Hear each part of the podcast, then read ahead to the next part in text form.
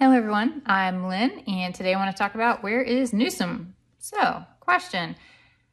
New possible question for the blog, where is Newsom? Has he disappeared due to family issues? And he's been MIA for several days. So he's disappeared under the guise of family issues and it's been a few days since he's emerged.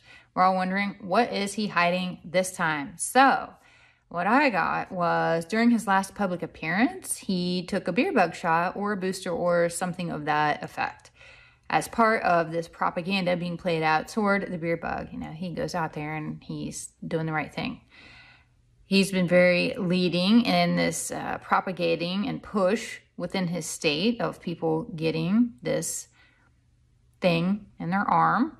And I see that shortly thereafter he got his, he got very ill and then wanted him out of the public eye.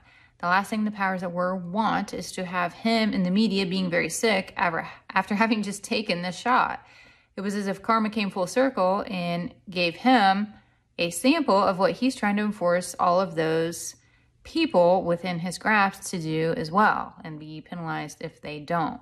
I get he's going to recover, but it's going to be trying as he slowly starts to emerge in the public eye, it's going to be for short bursts of time because his stamina and his energy won't allow a whole lot more. I see it as being a while before he resumes his full capacity outings and public events.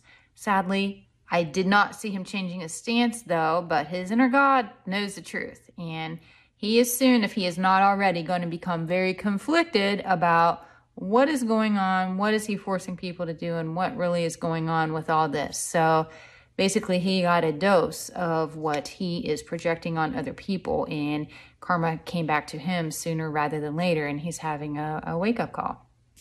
And that was all I have for this reading.